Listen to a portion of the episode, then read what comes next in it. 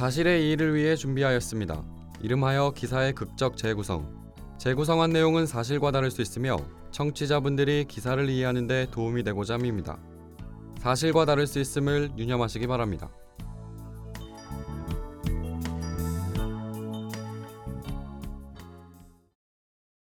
준석이 컴퓨터 앞에 앉는다. 오늘 길거리에서 찍은 핸드폰 사진을 컴퓨터로 전송한다. 화면을 채운 사진 밑에 한자 정성스레 글을 적는다. 벚꽃이 만발하는 계절, 진한 커피 한 잔 들고 벚꽃나무 아래 걷고 싶은 날이네요. 세상살이 답답하고 힘들어도 좋은 사람이 곁에 있어 견딜 수 있는 것 같습니다. 때론 울적하고 외로운 날, 나와 당신의 이야기로 서로를 위로할 수 있는 사이가 되길 바랍니다. 믿음과 신뢰가 쌓여 서로 경제적 도움까지 줄 수 있는 관계가 되길 바랍니다. 프로필 사진과 꽃, 커피 사진으로 자신을 설명하는 글을 쓴 준석이 저장 버튼을 누르며 또 한 명의 순수한 양이 걸려들길 기다린다.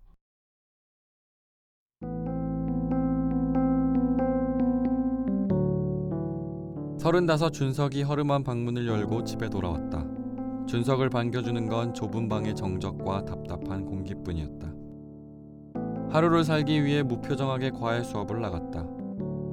기계적으로 학생을 가르치고 시간이 되면 로봇처럼 다른 장소로 이동했다. 그래도 학원까지 운영했던 준석이었기 때문에 일개 과외 선생으로 이 집 저 집 왔다 갔다 하는 자신의 모습이 싫었다.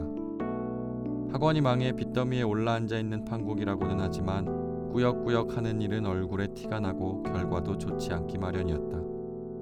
마지막 과외 학생의 부모로부터 다음 달부터 오지 않아도 된다는 통보를 받고 온 터라 기분이 좋지 않은 준석이 컴퓨터를 켰다. 오늘은 어떤 여자가 걸려들었을까 기대하는 마음으로 친구 만남 사이트에 접속했다. 모니터 앞 준석이 의미심장한 미소를 지었다. 또 한 명의 여자로부터 쪽지가 와 있었다. 준석은 여자의 이름을 클릭해 프로필과 사진, 각종 정보를 파악하기 시작했다. 그의 리스는 2년이 지났으니 한 번 더 할 때 됐어. 이번에도 편하게 돈 좀 벌어야겠다. 얼마 후 준석은 그 여자를 만났다. 채팅 몇 번, 쪽지 몇 개 보내고 나면 의뢰에 실제로 만나기 마련이었다. 과외 선생인 준석은 이른 오후엔 할 일이 없기 때문에 사이트에서 알게 된 여성을 쉽게 만날 수 있었다. 물론 준석의 직업은 과외 선생이 아닌 잘 나가는 어떤 사람이었다. 이번에 만난 여성은 올해 43 간호사였다. 나이에 비해 훨씬 젊어 보이는 여성은 준석이 쓴 글과 사진이 마음에 들어 쪽지를 보냈다고 했다. 교회에 나가 분위기 좋은 커피 전문점에 들러 커피에 대해 아는 척도 하고 분위기 있는 말로 여성의 호감을 샀다. 준석의 가짜 직업은 여성의 호감이 최고조에 달했을 때 스쳐 지나가듯 말했다. 이런 과정으로 준석은 사람도 좋고 직업까지 좋은 멋진 남자가 되었다. 내가 뭐 하는지 그렇게 궁금해요? 별로 대단한 사람 아니에요. 5급 공무원인데요. 지금은 화장품 회사에 파견 나가 임원하고 있어요. 회사에선 최 이사님이라고 부르죠. 여성들의 부러운 시선을 한 몸에 받았다. 나이도 어린데 사회적으로 성공한 사람으로 보였고 그 외의 모습 또한 빈틈없는 멋진 사람이었기 때문이다. 여성의 호감을 산 준석은 그때부터 여성과 인생을 이야기하는 깊은 관계가 될 수 있었다. 이야기를 듣는 척, 관심 있는 척 하는 것이었지만 여성은 준석의 진실함을 믿었다.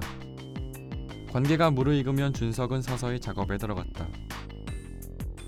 이번에 회사 사장이 나한테 판권을 줬어. K 알지? 그 가수 K.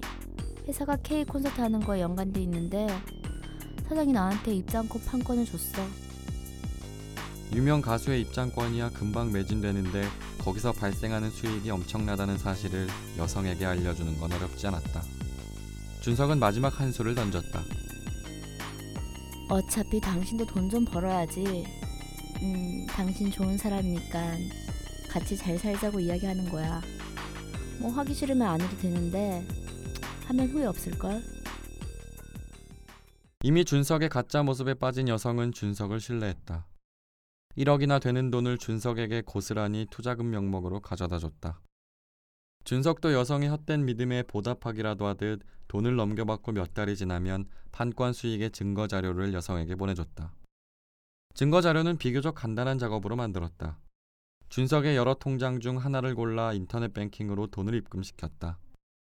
돈을 보낸 사람 쪽에 간단하게 판권 수익금이란 명칭만 적으면 끝이었다. 이런 식으로 준석의 통장에 차곡차곡 들어온 판권 수익금은 여성의 믿음에 보답하는 정확한 증명자료가 되었다. 여성과 만나 차를 마시고 여행도 하며 어느 정도 시간을 보내다 여성이 진짜 판권 수익금을 내놓으라는 말이 잦아지면 준석은 홀연히 사라졌다. 핸드폰 번호를 바꾸거나 전화를 받지 않았다. 2년 전에도 같은 수법으로 한 여성으로부터 1억 원을 받은 경험이 있던 준석은 친구 만남 사이트에서 또 다른 여성을 찾으며 준비의 시간을 보내고 있었다. 또 다른 여성에게 마음을 주고 돈을 얻기 위함이었다. 하지만 그 준비의 시간도 잠시. 준석의 좁은 방으로 경찰이 찾아왔고 준석은 얼굴을 가린 채 경찰서로 연행됐다. 여성으로부터 마음을 얻은 준석은 마음을 돈으로 바꿔 편하고 여유롭게 살길 바랐지만 결국 그 돈은 감옥으로 바뀌어 준석에게 돌아왔다.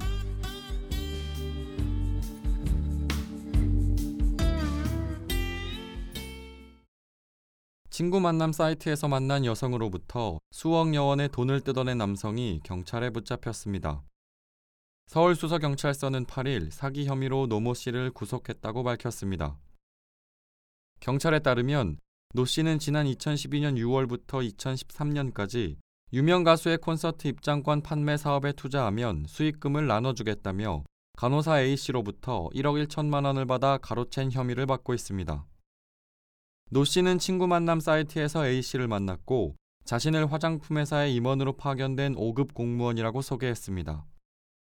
이어 사장이 가수 김범수의 콘서트 입장권 판권을 일부 나눠줬다면서 투자하면 판매 수익금 일부를 나눠주겠다고 A씨를 유혹했습니다. 돈을 받아 챙긴 노씨는 차일피일 시간을 끌다가 2013년 말 잠적했습니다. 경찰 관계자는 노씨는 자신이 운영하던 학원이 망한 뒤 빚더미에 올라앉아 수년간 과외교사 등으로 생계를 유지해왔다고 전했습니다.